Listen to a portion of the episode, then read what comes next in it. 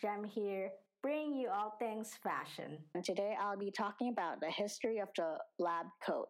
There may be nothing more symbolic in the field of medicine than the white lab coat, but have you ever stopped and asked yourself the question why do doctors wear white lab coats? It may surprise you to learn that historically and up to the late 19th century, doctors actually didn't wear white at all. In fact, they only wore black. Why, you may ask?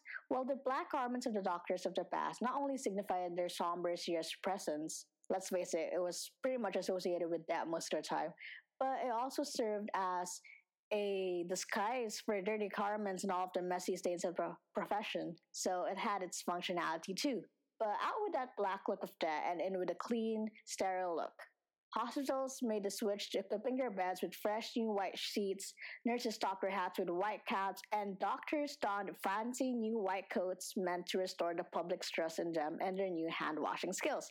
Sure, the black coat may have been a little more practical in terms of hiding stains, but then again, if they didn't make the switch, then the white coat wouldn't have become an overarching symbol for the face of medicine. It's no surprise that white coats are really iconic, especially for patients who find comfort in the symbol of the white coat for medical professionals, so it remains a central figure when it comes to patient centered care.